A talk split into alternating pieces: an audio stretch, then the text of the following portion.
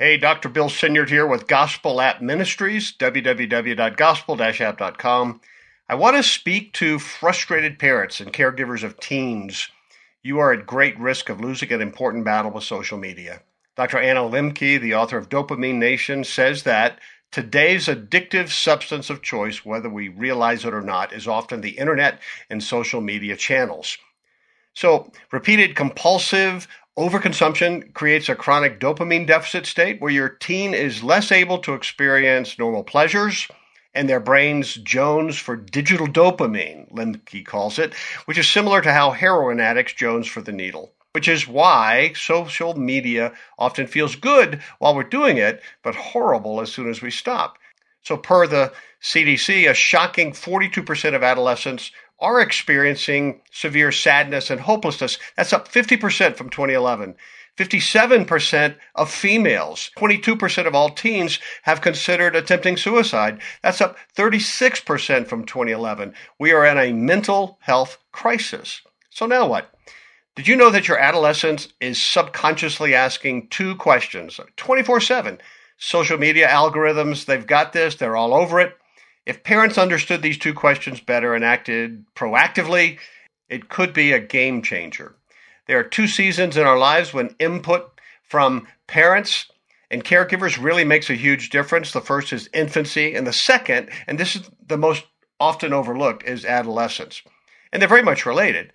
We are born with 100 billion neurons, right? Brain nerve cells. By the time we're two years old, we have a thousand trillion brain connections, synapses. And what is connected and what is not connected is heavily influenced, we know now, by how the infant is cared for during those first two years. You've probably heard of attunement. Imagine a mother holding her infant close to her face. Their eyes connect. Chemicals pop in the mother's brain dopamine, oxytocin, serotonin, and also in the baby's brain. The caregiver laughs, the baby laughs. It's an emotional and psychical, wonderful dance.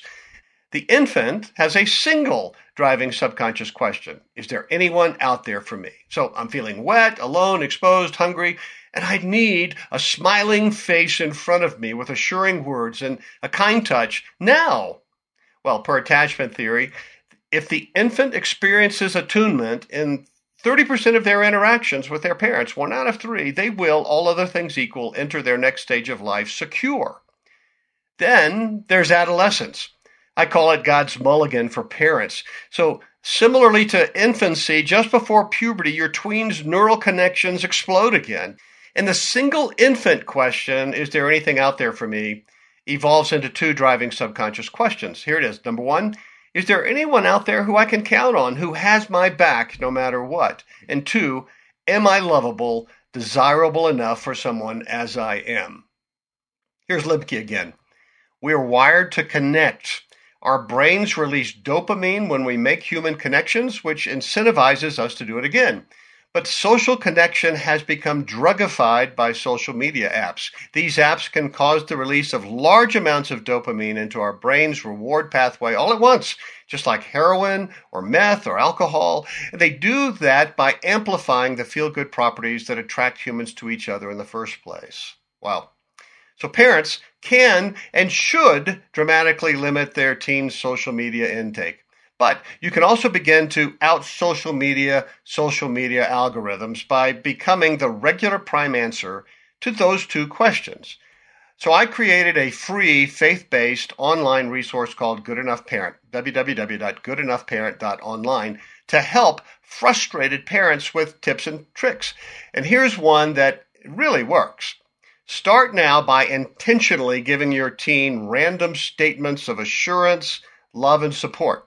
Have them stop what they're doing, get their full attention, look them in the eyes, put your hand gently on their shoulder, and say something like, Bob, Betty, Ronaldo, I just wanted to let you know how much I love you and value the person you are becoming.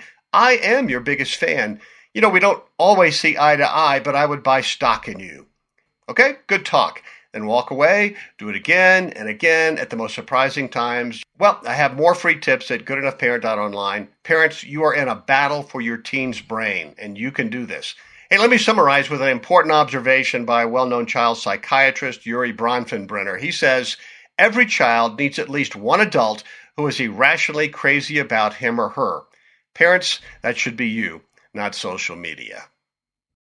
Hello, I'm Carol McCracken, and I'd like to invite you to join me and our team on the Your Daily Bible Verse podcast. This podcast examines one verse each day to learn more about God and His will for us. I'm excited to tell you about the new series the host team will share with you during this season of Lent. Each episode will be a journey to the cross. We will follow Jesus through some of his most significant steps in the Gospels, focusing on a particular verse as we always do. It'll be a progressive series. Join us daily as we follow Jesus doing what he was born to do to save us all. You can find us on Life Audio or whatever you listen to podcast content on.